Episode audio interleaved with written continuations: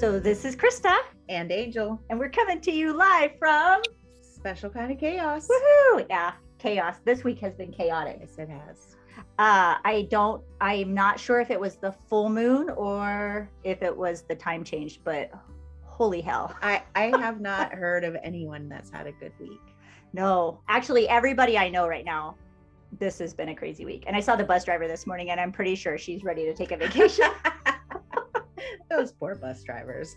yeah yeah i and i'm kind of that bottom barrel friend so i'm that person that She- forgets those sentimental things like gifts All the time, bottom barrel friend. So you Yeah. you just have to know that she will not text you on your birthday No. or yeah, her gift. She says, "Oh yeah, I should do that." here um, which is just the funniest thing because that's not a bottom barrel. That's No. just someone who's really busy and but if you need me absolutely. i promise i will be there like absolutely. thing I just think it's hysterical to tell you the truth. so I'm going to start using that. So when you hear that from me, just know it's Krista.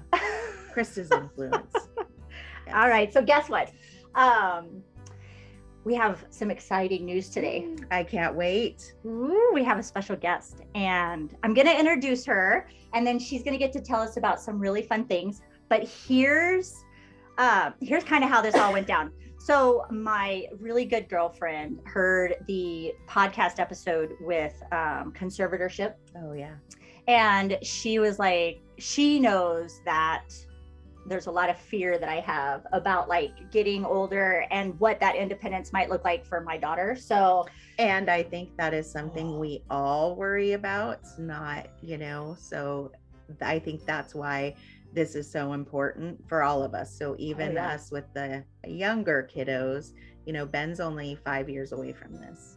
it gives me anxiety Yeah. I, for I actually i pretty much just resolved myself to the fact that she'll probably always be with me Well, and I hear it from uh, parents of all levels, right? Their kiddos are are all on different ends of the disability spectrum, and so it really is something that is very. Um, what am I trying to say? It, every parent has it. well we have but see we have to think about it because we won't always be here so we have to we have to set our kids up for success and but my girlfriend calls me and she's like krista i don't know if you know this but my sister you have to talk to her and i'm like why and she's like because there's life beyond your special needs that you have right now and you have to like you have to talk to her because she's so passionate and she can totally tell you about what is possible even if you can't see it yet. And inside i'm going uh-uh.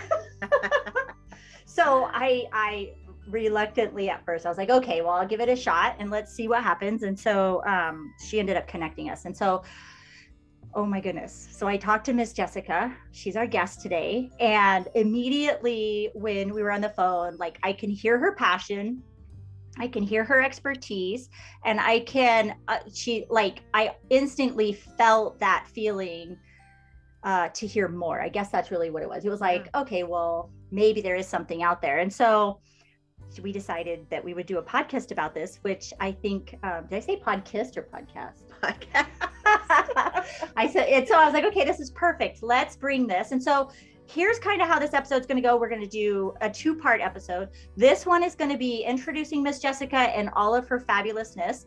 And then we're going to open this up to, up to our uh, audience to give us some questions. You can do a, leave a voice message through our podcast, which we'd love to hear your voice with your questions so that we can let her hear you um, asking the questions. Or you can join our Facebook group and you can actually write your questions out and then we will read them and she'll get a chance to answer them. So the first one will be this one, us kind of giving you an overview.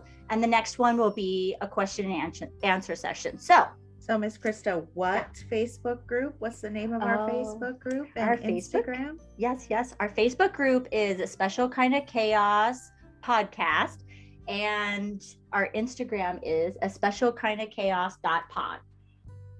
Okay, so let's get started. So Miss Jessica, she here's what you should know about her.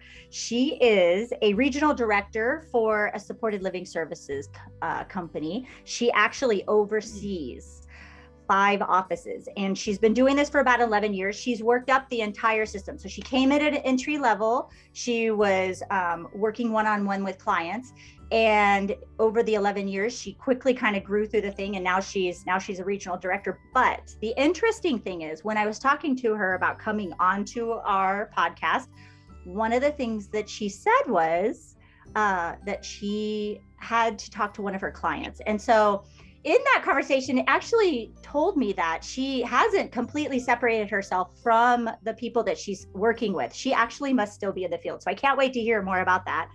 Um, she is also a special needs aunt. So she has a very direct and personal connection to our special needs community.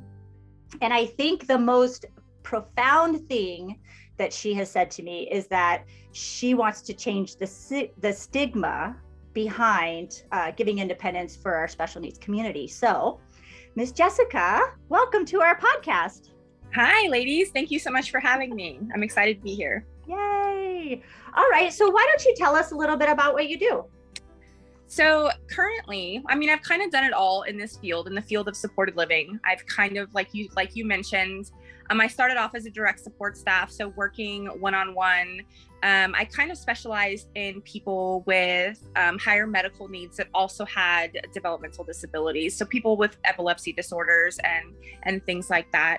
Um, I, I just knew I just knew really early on that I wanted to move up the ranks and be somebody that could actually impact um, the way that supports are provided to adults with developmental disabilities because in the grand scheme of things it's all very new still. You know it's only been well, just what five years since our developmental center in Napa stopped having permanent housing, right? So all of those people that were in permanent housing are now in out in the community um, and living their lives pretty great actually for the most part.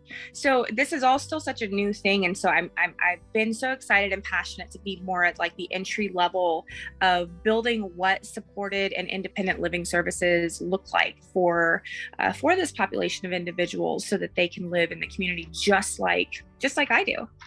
Right so um, I can't believe it's been five years since they closed that I, facility. I, don't quote me on that. I feel like so the last few years, obviously COVID, right? It's only been six months since COVID started, right? Like everything's been all lumped together for the last couple of years. So don't quote me on that. All right. I want to say it's been. I want to say it's been five or six years since um, they stopped with the actual the full time residential program yeah. um, at our state hospital.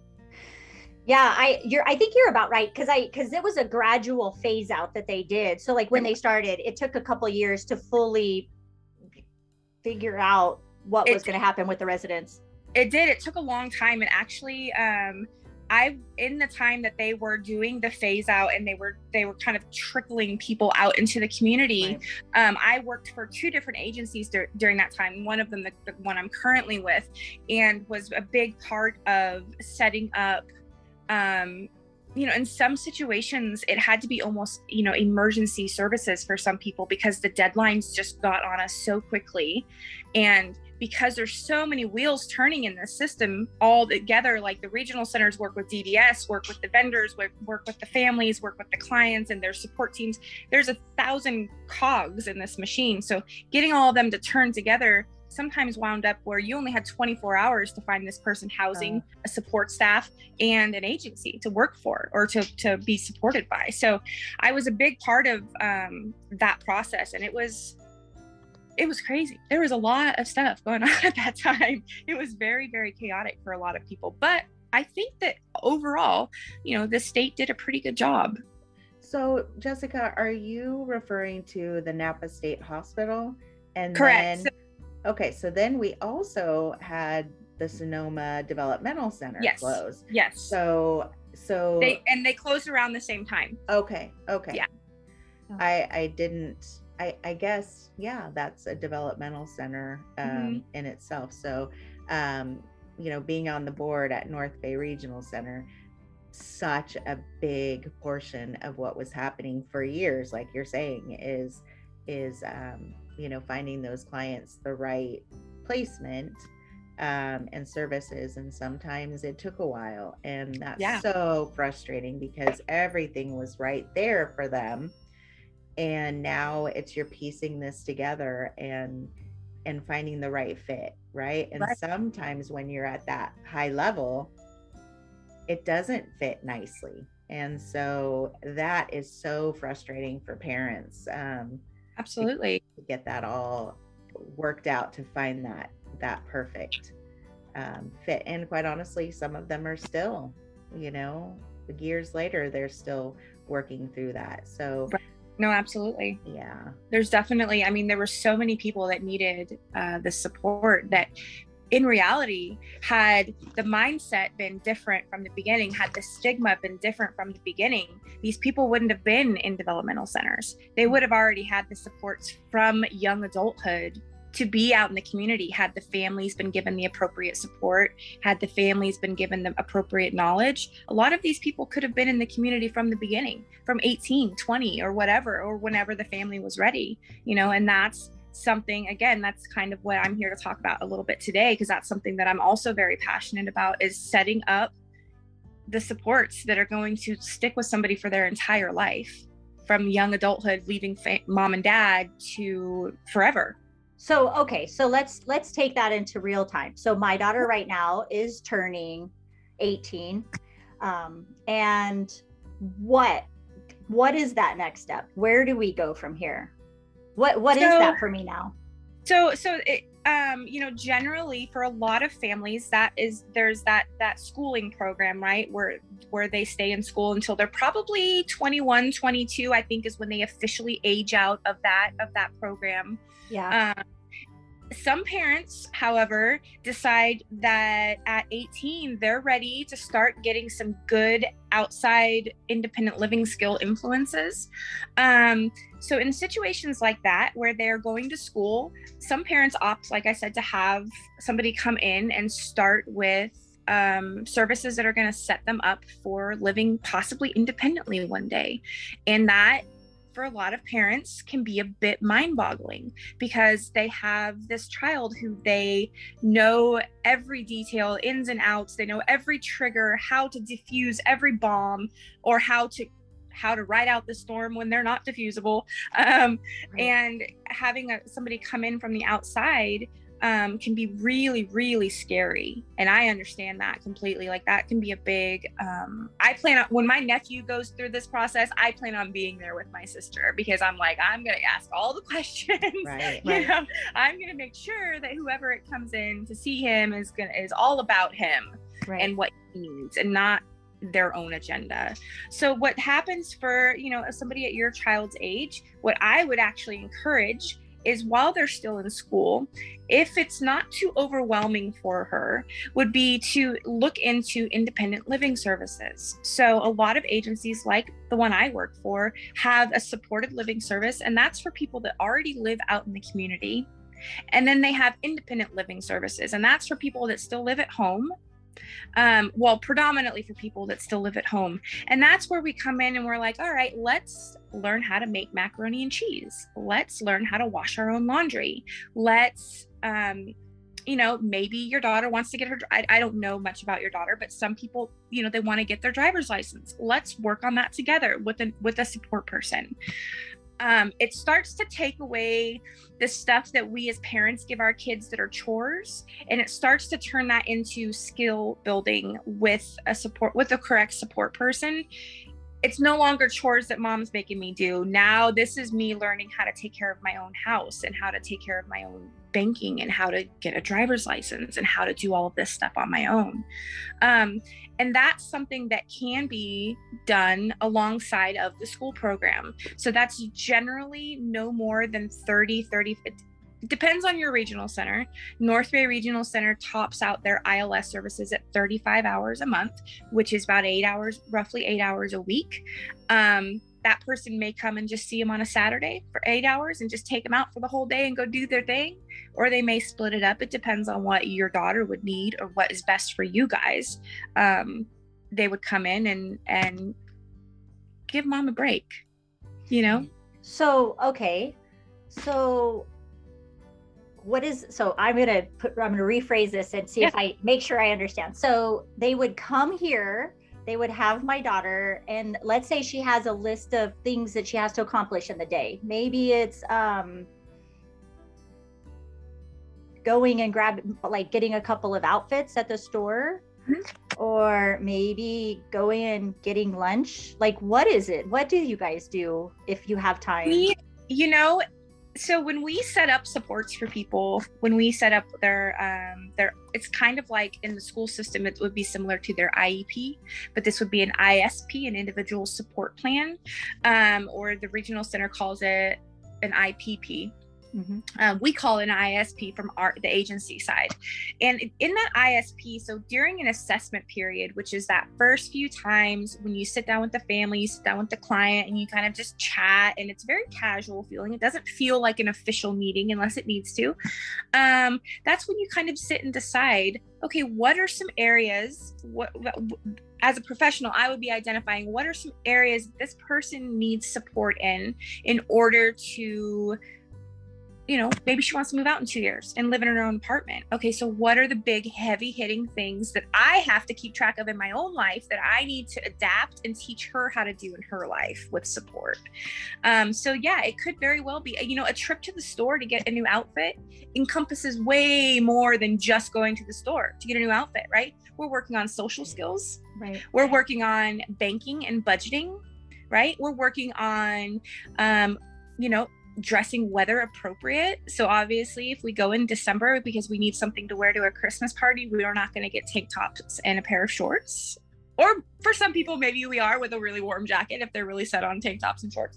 Um, we try not to lose that too much, but um, you know going going to lunch again encompasses a lot of things. That encompasses dietary right? So that is are we making healthy eating choices? Are we following our budget? If we only have a budget of this much money every week then are we within our budget? Are we going to break the bank by going out to eat? Things that you and i think about too you know when we're getting ready to go out for a nice dinner wait is this going to cost me my gas money for next week? Or you know what's the natural consequence if i spend too much money here?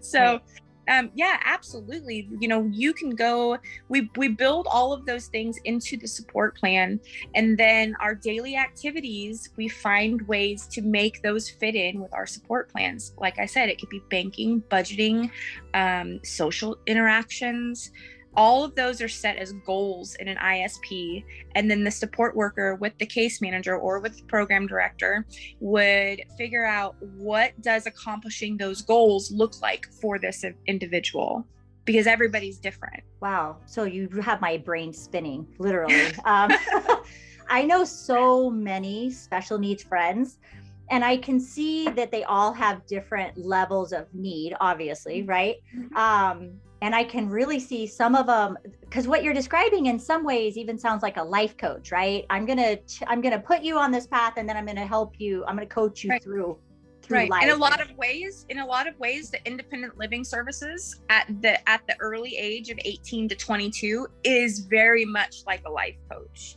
now when you get into supported living that's when let's say your daughter moves out when she's 23 she might need somebody there with her more than eight hours a week right Right. That's when you get into supported living services. And then it's completely reassessed. You know, how many does she need somebody there every day? Does she need somebody there every other day? Does she need somebody there 24 hours a day? You know, that all of that stuff is then assessed at the at the later level. But yeah, dear, while they're still at home, it is it is very similar to a life coach. Very, very similar to a life coach. So, in thinking of different needs of the different, like, you know, that full spectrum of mm-hmm. abilities, mm-hmm Mm-hmm. My daughter, I would consider her kind of severely impacted. Okay. Um, h- how I'm guessing you have clients that are like that, right? I have every age, every range of disability, every everything, everything you can think of. Um, and then what you can't think of, I've definitely at some point interacted with or helped or supported. Yeah, definitely in my mind, it's really hard to grasp uh, what that independence might look like for her. So, somebody that's severe, severely impacted. So, let me describe. She needs help with her daily living skills. She's okay. nonverbal. Okay. Um, she has behaviors. So, right now we we have like behavioral therapies and stuff like that. Mm-hmm. Um, you know, where we are in the future, I have no idea. But where we are right now, those are the kinds of things that she kind of overcomes do you see this being an option for her as well? Absolutely. In fact, those sorts of things, I don't know if you saw me like when you said like nonverbal severe behavior, I get a smile on my face. and the reason is, and I know that, you know, that's probably easier for me to say because I haven't lived with it, you know, for my child's entire life. People exactly like that and parents exactly like you that have this feeling of, I'm going to be a full time caregiver for the rest of my life. Right. Right. Because they don't they don't see how is it possible how is it possible that um, my child who doesn't communicate verbally notice i said verbally right um, is going to be able to tell a support person what they need if they have a stomach ache if they have a headache if they you know need to go to the bathroom if they how how is my person how is my special person going to communicate all of this in the in the real world setting? Well, I can tell you right now that I probably have easily 25 to 30 people that live in their own apartments with 24 hour support staff that do not speak a word verbally. They have behavior specialists that come in and do training with our support staff and also provide direct support as well. They work with us as a team, right? So you have this, your child has this this outstanding support team that build a support plan and we think of all those little things. We think of all of those like how is this how is she going to communicate with us? How is she going to figure out how to budget? We can figure all of that out. All of that stuff is very very doable. Um, if your child is conserved or has a parent as a payee, then obviously we work very closely with the conservator and with the payee to make sure that we put some safeguards in place just in case, you know, right. in case the ability to actually budget isn't all the way there. And then right. we set, you know, we build a program around it. Is encouraging that they've been able to overcome that. So instantly I go to how do I keep her safe? Like, how do I mm-hmm. keep her safe without me? So that's a real, that's a real thing because you know i'm gonna i'm gonna go a little bit off off off to the side here. If you look at the statistics, and I'm sure that you as parents probably have, of the percentage of people, right, that have been subjected to abuse, yes. financial, physical, sexual, mental, all of those things. Right.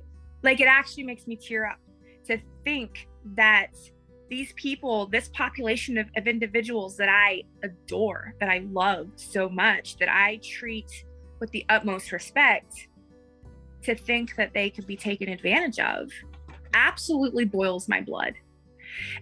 And and I'll and I'm going to be completely blunt with you. There is no way to ever 100% guarantee that something will not happen. Right. That's the hard truth. There is no way to guarantee that somebody won't steal that somebody won't um, say unkind words. There's no way the way that I tell people to set your mind a bit at ease is that you have to find a company that feels like home. You have to find an agency that when you sit down and you talk to these people, you can tell, right? Because you know your child, you know uh, the energy that they put off and you want to find somebody whose energy matches that somebody that you can spend time with and say okay i trust you in this process. And that's the hardest part. The absolute hardest part is finding somebody that you trust with your child. And i think that that doesn't that doesn't discriminate whether you have a special needs child or a non-special needs child. As a parent that is hands down the hardest thing is finding somebody that you trust with your child, with their life, with their livelihood, with their innocence, everything. I can tell you that agencies do have safeguards in place as far as we background check, right? We background check through the state, through the FBI, we do a national background check. And they stay on file as long as they're employed. So if I hire you know joe smith today and he has a clean background but in six months he gets a domestic violence charge filed against him the day it happens, I get notified. Hmm. And the day it happens, I'm pulling Joe Smith off my clients.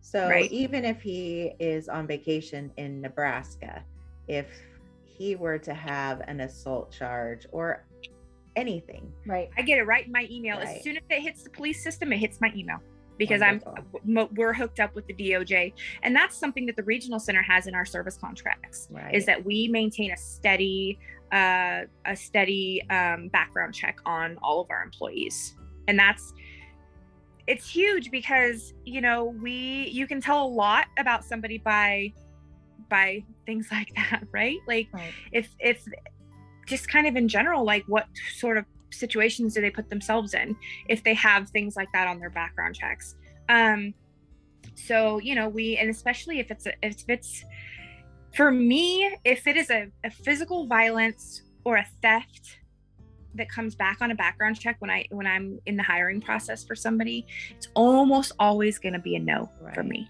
You know it's almost always going to be i can't take that risk. These are Right. people's lives literally in my hands. I cannot take that risk.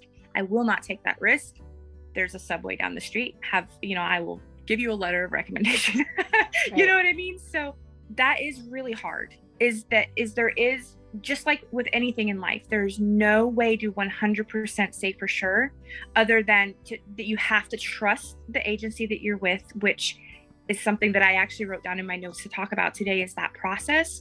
It's trust man. That's it's just and that's such a hard thing to do in this day and age. It's so hard to do that right now um, with everything in the world. It's such a hard thing to trust somebody especially with your child.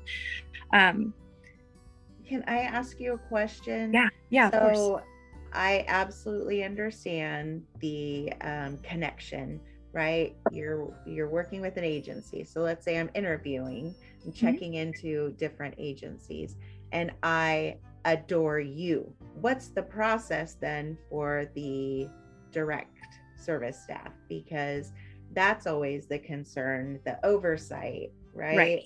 Right. And is there um, that same interview kind of process for the workers that are going to be the direct service staff to our our kiddos? Absolutely. So, for me personally, when I'm doing an assessment or an intake, um, I kind of have this ability to, as I'm speaking to the family and as I'm speaking to the person receiving the supports, I can start to matchmake a little bit in my mind because I feel the energy, I see the vibe in the home, I see the, the personality of the of the client coming through, and I'm like, ooh, I know exactly. And most of the time I'm right. Most of very seldom do I get it wrong. But that person is still the person being receiving supports and the family are still given the opportunity to meet this person, spend some time in the home, the, the you know maybe go on a trip to the grocery store with with the person be, receiving supports. You're going to find that a lot of the people that they hire have very similar mindset to them because you know i think that's human nature to gravitate Yeah. towards people that are like-minded i absolutely 100% also agree that you should be interviewing direct support staff Um, i might have four or five people that i'm going to say hey i have a couple of i have a few people here that i think would be great matches you know do you want to come to the office and meet them you want me to send them over? How would you like me to do it? Whatever works best for the family and for the person receiving the supports. And then we'd go from there. And then you guys would get to choose. I'm big on client rights. I think that the Lanterman act was something that was very very hard fought for. And one of the things in there is that the client has the right to choose their support team right? And i tell my clients this all the time. You have the right to choose. If you don't like what my company stands for I will help you interview with another company. I will set it up. I will introduce you to people that I know that are in the field. Uh, you have the right to choose who is in your in your corner. Um, it doesn't have to be me.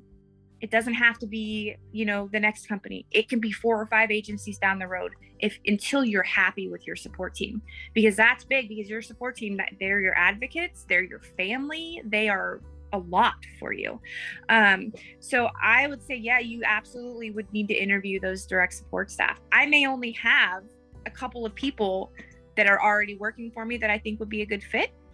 Um, but I also would get to hiring if I needed to. I would start looking outside too for somebody that I think would be a good fit.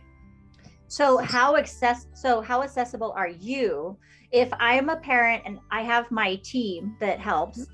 And mm-hmm. then obviously you're like up the tier a little bit. Right. Like how accessible is everybody Right. to my needs? so every agency staggers their management system a little bit different, right? So my particular agency, we have our direct support staff and those are the ones that are in the homes every day taking care of our clients.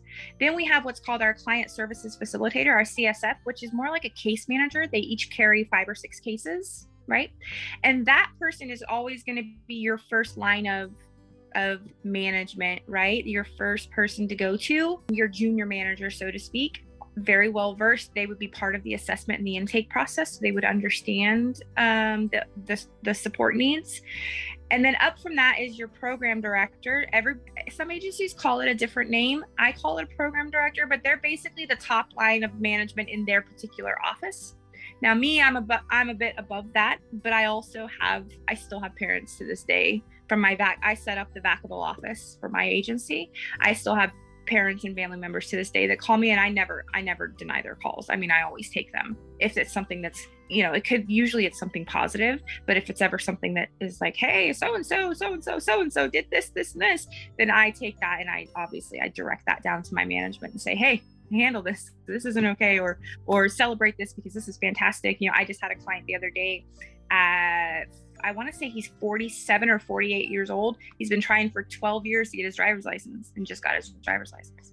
So like I was like, hey, I'm like, I was like, here's the company credit card number. Take him to dinner, please. Like just take him and celebrate. Like just go, you know. So yeah, I'm pretty accessible. Our pro your every member of management should be accessible, right? Every company has to have a grievance procedure per regional center protocols, especially if there's something bad going on or if, if there's a hard spot. For me personally, I'm always super accessible to anybody. Every agency is a little bit different but they're certainly their case management and their internal senior management should always be accessible. Oh, that's good. That's good. All right. So you said so one of the things that came to mind while you were talking, what if our our kids, I mean, I call them kids, but our adult also have like therapies that that help them to gain skills of some sort, right? Whether it's behavioral or maybe even occupational or speech or whatever. So do you do their life coaches? What do you call them? what do you call them? Um, uh, my staff are called direct support professionals, DSPs. Okay, so do your direct support go with them? That's the national term for okay. the people that provide supports is direct support professional. And as far as if they have therapies, we can take them, we participate, we help implement them back in the home. So if the, if they meet with a Wonderful. physical therapist that says that says they need to wear their AFOs for 10 hours a day. We're going to help them strap those bad boys on every morning and make sure they wear them 10 hours a day. Um, if they meet with an occupational therapist that says, oh, they need certain grab rails or triangle over their bed or whatever the case is, we will help them get those things and get them implemented into their daily support. So we work hand in hand with other um, agencies. Behavioral supports, we have a lot of people that have behavioral supports that set up like token systems or ticket systems for rewarding positive, you know, positive coping skills, things like that. We participate in that fully. We do the documentation every day that the agency might want us to do. We work side by side because it's all the same team, right? Right. We just all play a different role, but we still help out with all of those elements. So like let's so use that as an example because that is something my daughter needs. She uses a token chart to uh-huh. achieve success for um, things that are particularly not she doesn't want to do. So you would incorporate that into her independent living situation um, as part of just what your direct support personnel do? Yeah. So our direct support person would probably want to work with the behavioral support to be trained on how to utilize that tools properly and with how it's set up. That way it's it's consistent in treatment across the board. Um, but yeah once they're trained for it I would probably have a member of management trained to, to pro- provide that support as well use that tool correctly. Um, yeah absolutely. We do it all the time. So okay then let's switch and say it's speech. So my daughter uses an aac device. So she's oh, awesome. nonverbal but she uses that to communicate and um, her, her, skills are um, you know she's gaining skills. And so it, do they use the aac device or would they use that in their communication with her? Like would they start to incorporate that as well? Right. So so that is an extension of her. So whatever she has that she needs whatever piece of adaptive equipment again will it require some training? Probably. You probably Mm-hmm. have to learn how to you know assist her if she needs support with that device but it's the same as you know anything really that's an extension of her body to have that device to communicate with so yeah no totally that's not that's a non-issue for any agency they're going to incorporate that into her support plan Oh my goodness. her support plan Can I go backwards for one second? yeah I wanted to ask so we interview you. Is Absolutely. there Eh, does it go both ways, right? So let's say you sit down and Krista is a pain in the rumpus, Which I I can be. I it's okay. right? Or I- you I get am. into the program and you're working with this family and they are just awful. Is there ever a time that you have to end the relationship? There is. There is. And I will tell you the most, it's not an easy conclusion to come to, Yeah. right? Because you don't ever want to feel like you failed the person receiving supports. And you especially don't want to feel like you failed that, that person because, not because of the clients, but because of an outside energy, Yeah. an outside source, right? It takes a long time for me to get there after they've become a client, right? Because when you become a client, to me, you become part of my family. You know, I may stop by on your birthday with a cupcake. I may stop by on Christmas with a card and a, and a teddy bear. Like you become part of my of my family. That's genuinely how I feel. So I will always, always, always try to work with the family. Like for example, if I felt that there was something that you were doing that could be potentially impeding your daughter's progress, I'm going to find a way to sit down with you and say, hey, look, this is where I'm at. This is what I see. How can we come together and, and resolve this? And how can we, you know, what support can I provide to you as her mom to make you feel more comforted about whatever the situation is? Now, there's some families, there's some clients actually that don't have families that I meet with Yeah. and I know almost immediately I can't support this person. Hmm. I do not have the capability to provide them with the proper level of support, right? And that could be I mean that could be we, have clients that, you know, can flip your car over, can throw a fridge at you. You know what I mean? I personally that's not my niche. I can't do it. If now you get you throw some high medical needs at me, some nonverbal at me, some all this other stuff, and I'm like, "Phew, heck yeah, man, bring it on. But there's certain things that I don't have the ability to manage. But I know that there's agencies out there that do. And I will very, very softly let them know. But I also let them know that I would support them in finding a good fit.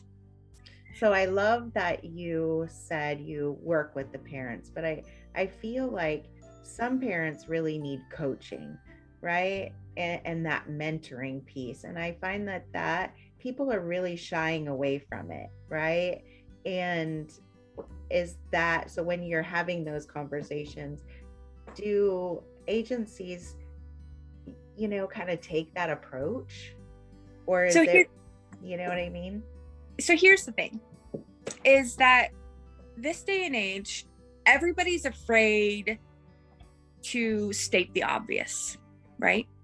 Everybody's afraid of hurting somebody's feelings of being considered a karen. You know like we're all afraid of being even though we're not trying to be offensive we're all afraid of not being politically correct or not being kind enough or but sometimes the reality is is that we just need to say exactly what the Yeah, situation is we just need to be straightforward and say look you doing this is impeding your daughter's growth if you can give me an inch here for 30 days and see her progress Right. give me 30 days um or what or it might just be a week Right. who knows like i will have those conversations with families because like i said i feel like when somebody comes into my agency they become part of my family and i'm okay with being blunt and upfront with my family members. And i tell people that during my intake process. Yes. hey i'm about as real as it comes. I'm not going to sugarcoat things especially when it comes to your child's supports because your child deserves the best supports. And I know that ultimately, through all the parents' anxiety and angst about things, I know that that's what they want is they want their child to be taken care of and taken care of well. So in the end, what winds up happening is I have those uncomfortable conversations with a parent that might be a bit too overbearing. but then they get to see that it wasn't malicious Yeah. I know that it's never malicious. It's it's anxiety. It's fear, right? Because you've been doing this their whole lives. Right. Handing that off to somebody else Yes. is not easy. So I get that. I'm understanding of that, but I'm also not afraid to say, "Hey, you're being a little much right now. Let's Yeah. take a step back. Let me provide you with some support." So that I can get back to providing your child with support, because I do have parents. I have conservators that, um, honestly, that um, make my job 20 times harder than it needs to be because they want to know when every light switch is flicked they want to Yeah. know when um you know if if she if they don't take their medication at 8:30 but they take it at 8:45 instead that day because they slept in 10 minutes those sorts of things can can make our jobs a bit more difficult but do we do it yes we do it am i going to eventually say something to the family member in a nice coming from a place of love i would be doing the client a disservice if i Yeah. didn't Well, and I think it goes back to what you said. You know, there, there has to be a level of trust. Mm-hmm. And I think when you're Absolutely. having those real, honest conversations, it Mhm. helps to build the trust where I'm like, okay, you're telling me that I need to step back a little. I um I I honestly feel like okay, well, I'll, I think I can trust you just because you told me that. Yes. You know, Right. so I feel like that's a really good thing. And I personally, I know that I work the best with people who will just Yep. be honest with me because I 100% don't trust anybody.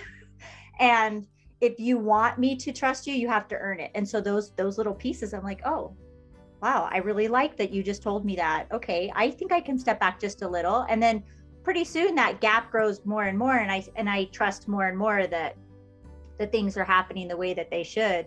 But I might be overbearing at first, and Yeah. that's simply That's because my experience.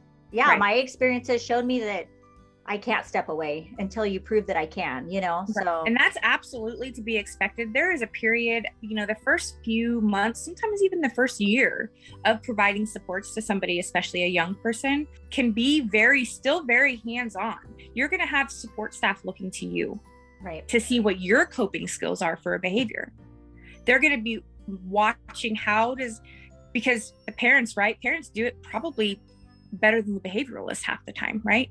So they're going to be looking to you guys so that they can mold their supports kind of around what what works in the home. Even if they don't you know if they wind up in, in their own apartment eventually they are going to want to still keep that support consistent that what works needs to stay the same.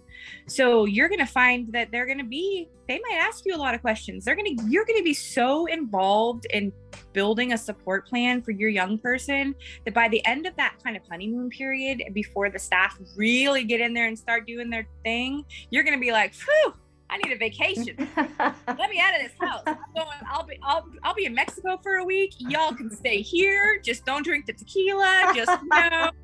Um. Yeah, I know. So you'll be so involved, and I think, and you should be so involved. And if you're not, reevaluate right. who you have providing support, because nobody should ever make you feel pushed out, unless you're being ridiculous. And I tell you, you're being ridiculous, and I'm like, hey, dial it back. right. Um. But obviously you know, Please, I'm everyone, listen to this. Like, this is so important, right? Right. Let's oh have that open conversation for our providers as well as the parents. So I, I just I have to stop you for a second and say, please rewind this piece. rewind. You know what I mean. Uh go back, like listen to it again because we all need to hear that. Everyone. So from all parts of this this circle here. And um so There's a lot of truth there. So, okay, what about right now? We're still kind of in COVID. Is COVID impacting what this is looking like for us as well? So here's the biggest part of what COVID is impacting right now. It's not necessarily the beginning of new supports. Um, it's not necessarily impacting the way agencies are functioning. What COVID has done, unfortunately, is COVID has taken away our employees. yeah. We have been hit hard by this na- this worldwide everybody quit your job, right? Right. Right. because we are funded you know, we're funded by DDS, who then gives their money to North to the regional center, who then decides what an hourly rate is to pay uh, our agencies. So I'm going to just get into the business module of it a little bit. Yes. And we haven't had an increase. When's the last time the governor gave disability services an increase? Right. Long time. In fact, we're always the first place he cuts. Right? He cuts our money like it's no big deal. Um, maybe he doesn't think of it like that. Maybe I'm being a bit crass, but that's how I feel because I've Well, been in this for so long. We're special needs parents. We think that too. right. So I feel like I feel like there's a lot of places that money could be cut that doesn't affect people's lives to the extent that this does because we haven't had an increase in so long. Therefore, we don't get to pay our people what they deserve. These people should be making 25, 30 bucks an hour. And they're stuck with minimum wage because that's all that the, that's all they give us. right. So it's really difficult because, you know, this day and age, people need to make money. Inflation is insane. Ga- we, we've all seen gas prices, right? It takes me a whole day of work now to fill my gas tank, a whole day, an entire day, and I'm in upper, I'm in senior management. So, Oh. um, you know, we are. That's our biggest thing right now is finding. That's the biggest impact that COVID has had. You know, we follow the CDC guidelines. We have we encourage we don't push politically for vaccinations or anything like that. We tell them hey let's what does your doctor say? We go by what the doctor says what the medical team says some cases what the conservator says. We still mask my company in particular we still wear a mask out in public. Even if the client isn't wearing one i want to still do that until we're Right. more in the clear you know we still definitely practice safe you know maybe not safe distancing as much, but we're making sure we're washing hands. We're wearing a mask when we need to wear a mask. We don't go to work when we're sick. We COVID test when we need to COVID test, things like that. But hands down, the biggest thing has been this mass exodus of from the working for working field, and it hasn't just affected us. If you look at any Yeah, restaurant or business, everybody, and it's where did they go? Right. Like these people, you know, do they not have bills to pay just because Right. right. where are they working? Because Right. everybody's short staffed. So where did they go? You know, um, that's the biggest impact honestly COVID has had. So, okay, well that's a really good point and I I am part of a nonprofit and oftentimes I feel that the best people that come into this industry usually have a connection to someone that's shown them that, you know, hey, these amazing people are out there. So, if there's a family member or um, a friend or somebody that just kind of starts to feel a calling that you know being a life coach or being some sort of a direct support professional is their calling what would be their step in looking for that job Um, honestly, you can go. I can tell you right now that I've got like 17 different ads out on any hiring service Indeed, Facebook Marketplace, Wow. Instagram. I mean, I have ads out everywhere. And they would just type in, you know, supported living or independent living, and you're going to get a list. Options. You're going to get a list for sure because we're all, it's a crisis at this point. You know, we're trying to provide supports to the clients that we currently have. We have management out right now providing direct support still, um, as we Yeah. discussed. You know, um, not that I wouldn't, anyways, because I love staying centered and staying grounded and staying connected to the people that I support, even from an administrative level. That's my, that's like my cake, right? Like I love being connected. So I still would provide supports regardless. But we have management that are taking away from administrative tasks and going out to the field and working 40 hours a week in the field, providing supports to clients, and then coming in and doing the business aspect of the job as well. Um, you know, 60, 70 hours a week sometimes just to keep our clients supported. Right. So I And then would say, you can't be grumpy.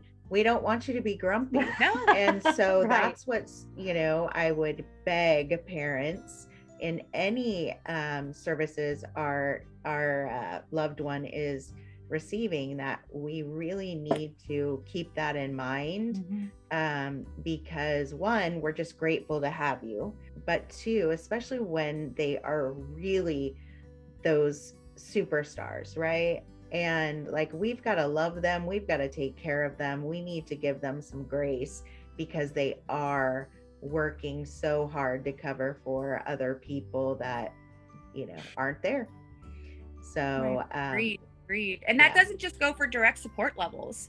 I get a lot of people that come to me that are so overwhelmingly frustrated with their regional center mm-hmm. right and I'm the first thing i always tell them because i have friends personal friends who are service coordinators at the regional at north bay regional center for example and I know that it's frustrating because it's our people's supports, it's your child's supports. But I have to be a little, I have to give a little bit of grace because I expect grace occasionally as well. Yes. And I tell them, these people are managing an insane amount yeah. of clients. I know I have everywhere from 90 to like 160 on their caseload could you imagine having 90 children that you have to look after every day and you have to know the ins and outs of their life to a T? Like things are going to slip, right? right? Do we well, push or to make you're sure- not going to get that phone call? Like I hear a lot from parents like I never hear from North Bay. No, right. we, we have to be the people to initiate because it's our Pro, our, it's proactive. Yeah. You have to be proactive for what you you know what you need and because if they don't hear from you they don't think anything right they think you're okay. Yeah, yeah they yeah. think everything is status quo and yeah. they can focus on those people that are in crisis yes. um or that have you know an emergency coming up.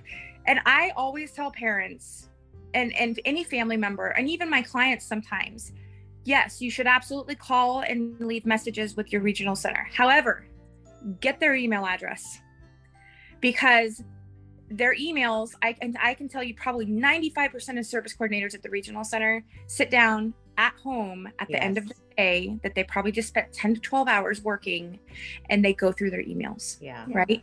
So put your e- put your stuff in an email. Follow always always always follow up because then in 2 weeks, 3 weeks when they say, "Oh, I haven't heard from you about this," you can say, "Let me just redirect you to yeah. the email that let me forward this to you just to prove that I did do my part.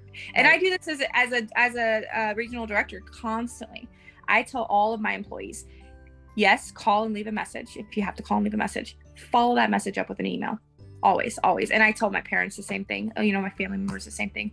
Send that email because then you have proof that it, that it happened, and they have a, something concrete to fall back on and look at and remind themselves. You know, they may put a, a flag on your email to remind themselves yes. in the morning look into that. Um, I love that you. Have, sorry, they have problems with their phones too. Yes. I know they yes. just had to um, change their system, and so there were a lot of calls that weren't getting through, and um, you know, and messages not um, not being saved or you know. Yeah and so, again, we all experience that. We've had some issues even at the school district, right? At times. And so, I always try to remind people like, okay, the first one we don't hear back, then we call again. Right. Um, if that continues to be an issue, ask for a supervisor. Right. Um, don't don't be shy. Don't let those things slide by. Right. Um, because we do that, right? Oh, right. we just we just I never heard back. Call, call, call. Your your loved one's needs are super important, and and add email into that list of things yes. you do. Email, email, email. yes. I, I actually I really appreciate you saying that because oftentimes I feel like parents feel like putting it in writing is very formal and it can come across like you're being you know mean or critical or whatever um, but the fact that you're welcoming that and the fact that you're like you said you can flag it you can come back to it you can't like that phone call where you hang up you can't always revisit it's it's right. a lot easier to revisit that email where yeah. you had a list of things that you wanted to talk about right. and nothing gets missed i right. appreciate that you actually open that yeah open that up and make that feel okay for parents to do yeah no i encourage it i encourage it on the agency level and on the regional center you know level um because you know, I had a mentor that told me one time if it's not in writing, it never mm-hmm. happened. True. Um, and so putting things in documentation for me is huge. And then I have a chain I can go back and look at. I have a list of responses I can go back and look at. I have a list of areas of concern from the family I can go back and look at. Um, and you know maybe i'm building a new isp for your for your daughter. I have this list now of things that i can go back and and remember that these were important things. They might have only been they may be only important once every other month if she has this you know if she has something happen every other month behaviorally but it was important at one point and i want to make sure that we incorporate that into the support. So having documentation for me it's huge. Uh, we don't remember every little detail of verbal conversations man we've touched on so much today I, I feel I feel like as as I'm I'm gonna go back and listen to this and I'll probably come up with a bunch more things to ask. One of the main things that I think will will come up is it sounds like most of your funding comes from North Bay Regional Center. But All what if what if a client's not part of North Bay Regional Center? Is this still an option for them? So there is agencies out there that are um, options for them. Mine particular is only fund. We are vendored through North Bay Regional Center. Well, I'm vendored through many regional centers. I think we have a nine or ten regional centers in California that we're vendored through. wow. Um, yeah, we're all we're all the way from our furthest south is San Luis Obispo, and our northern is Redding. So we're all Wow. we have a big Wow. range. Um, so what I would encourage in that situation is to get your person signed up with IHSS because that's at least something. They're not going to be as involved as an agency. I have to look into it. I think that there is other options out there. I think like Arc Solano, there's a few different places that can provide the support without the regional center funding because they can bill Medi-Cal or Medicaid. Oh, okay. Nice. We, my agency in particular, cannot, and I know a lot of SLS and ILS agencies don't bill Medi-Cal, Medicaid. We only are vendored through regional. So there is places out there. You know, I'm gonna look into that because that's a really good. I'm just curious. It's a good question. Well, I know I know some of our families they there's a need there, but in order to qualify for North Bay Regional Center, you have to meet certain requirements. And if you miss one, like you're almost there, but you don't quite make it, uh, some of those kids still have, or some of those adults uh, still have need. And so I know that connecting them to resources like this would be huge because a, a life coach really is bringing those fundamental things of what it takes to be independent. So Right, right. um, I love that. All right. So I think we'll go ahead and wrap up today's episode, but we're going to have you come back in the future and I'll have a bunch of questions for you. So, Love it. Bring it on. yay. I think Thank this is you super fun. so much. This was, I think, one of the most important topics that I have um, heard, right? Because this is something that we just are so crazy scared of. And Yeah. so to hear the positives, because we really only hear the negative. I actually don't even hear about this right now. yeah. I mean, I've heard the term ILS and SLS, and, you know, maybe there's a home or I, but I in really, the news you hear negative right Yeah. abuse and those kind of things and so that's what sticks Yeah. in our head so you don't hear the don't successes know, and, the wonderful opportunities. this is so just a, such a relief yeah. right to to hear that so i can't thank you enough for for coming and talking to us this this just oh I I know. feel I'm like I really can take I'm really excited. We're we're cut we're at that 18 year old mark. So we're entering into this. And I really feel like oftentimes it feels like a black hole that we're stepping Mhm. into. Um, but you just kind of shined a little light in there for me. So I'm really excited. No, I think I, I Yes. think next time next time let's touch a little bit on how to access those supports from your regional Yes. center. I'd be happy to g- provide some guidance there because I'm sure a lot of people are going to say, "Well, how do I get this going? right What Yeah. do I do? Who do I Yeah. talk to?" Who I'll provide. I can definitely you know shine a little light in that because I think that's the big first step. Is is what the heck? Like yes. otherwise Yeah. it's there's all this stuff information floating out there. You have to be able to find somewhere to land a topic to land on that you start with for your process. So but we can definitely touch on that in our next in our next chat for sure. All right. So we'll remind everybody that you can like and share a special kind of chaos podcast with all your friends. and give us five stars please Woo woo. you can find us on instagram yes, and we're special kind of chaos dot pod on Instagram. And you can also find us on facebook Facebook. We have a fan page where you can follow along with our journey, or you can join our group. You can join our group and you can be part of the actual conversations that we have going on there. We'd love we love to love to connect hear with you guys. you. Yes, we want to hear what your thoughts are. Um, tell if- us what you'd want to you want to hear yeah, tell us what topics you're thinking that would be good for us to tackle yeah. So stay tuned. Woohoo! Have a great day. bye